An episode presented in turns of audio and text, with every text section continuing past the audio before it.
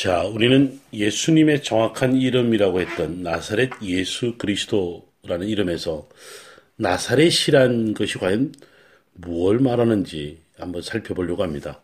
보통 나사렛을 가난한 동네 이름과 관련시켜서 예수님은 어려서부터 가난하고 불쌍한 유대인의 모습으로 비춰지고 있었죠. 그래서 나사렛 예수 그리스도를 촌 동네 출신 예수 그리스도로 이해하고 있었던 것이 사실입니다.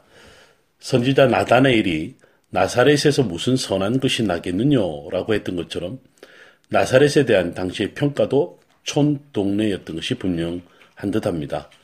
물론 오늘날은 인구 10만 명이나 되는 큰 도시로 나사렛이 발전되었지만 예수님 당시의 나사렛은 가난한 동네일 뿐만 아니라 산지 위에 위치하고 있어서 인적이 드물었고 농사에도 부적합했던 그런 마을이었습니다. 예수님께서 성장한 나사렛이 가난하고 소외된 지역이었기 때문에 평소 늘 가난한 자들과 함께 하시, 함께 하셨던 우리 예수님을 어, 이해할 수 있을 것 같습니다. 하지만 나사렛 예수 그리스도라는 이름에서 나사렛은 지역적인 특징을 말하기보다 신앙적인 관점에서 볼 수 있지 않을까라고도 생각하는데요.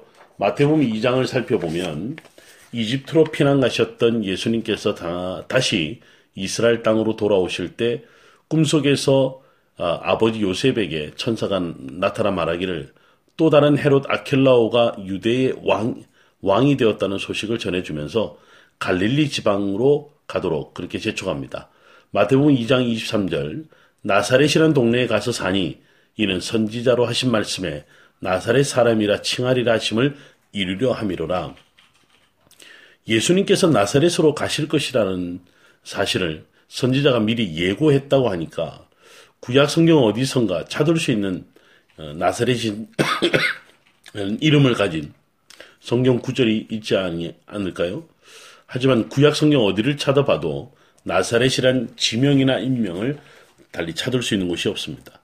그런데 이사에서 11장 1절에 보면 나사렛과 관련된 용 하나를 발견할 수 있습니다. 이세의 줄기에서 한 싹이 나며 그 뿌리에서 한 가지가 나서 결실할 것이요.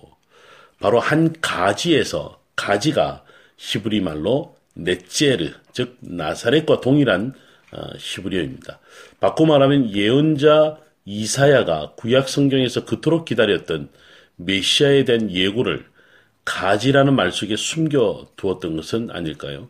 그렇다면 나사렛 예수 그리스도는 메시아 예수 그리스도라는 의미가 됩니다. 더 이상 촌동네 나사렛이 아니라 오실 메시아를 상징하고 있는 말씀이었다는 거죠. 우리는 날마다 하나님을 부르며 살아갑니다. 그런데 어떻게 부르십니까? 혹 유대인처럼 하나님을 부르고 싶은데 감히 우리가 어떻게 하나님의 이름을 부를 수 있을까 하며 피하고 있는 것은 아닐까요? 예레미야는 이렇게 선포합니다. 너는 내게 부르짖으라 내가 내게 응답하겠고 내가 알지 못하는 크고 놀 은밀한 비밀을 내게 보이리라. 우리 날마다 순간마다 하나님의 이름을 부르며 기도하며 살아갑니다.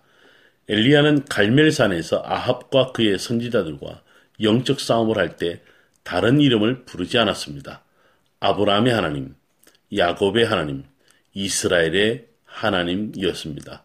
오늘도 나의 하나님, 어, 히브리어로 엘로하이 혹은 아도나이 그리고 예슈와의 이름을 부르며 부르며 힘내어 살아가시길 기도합니다.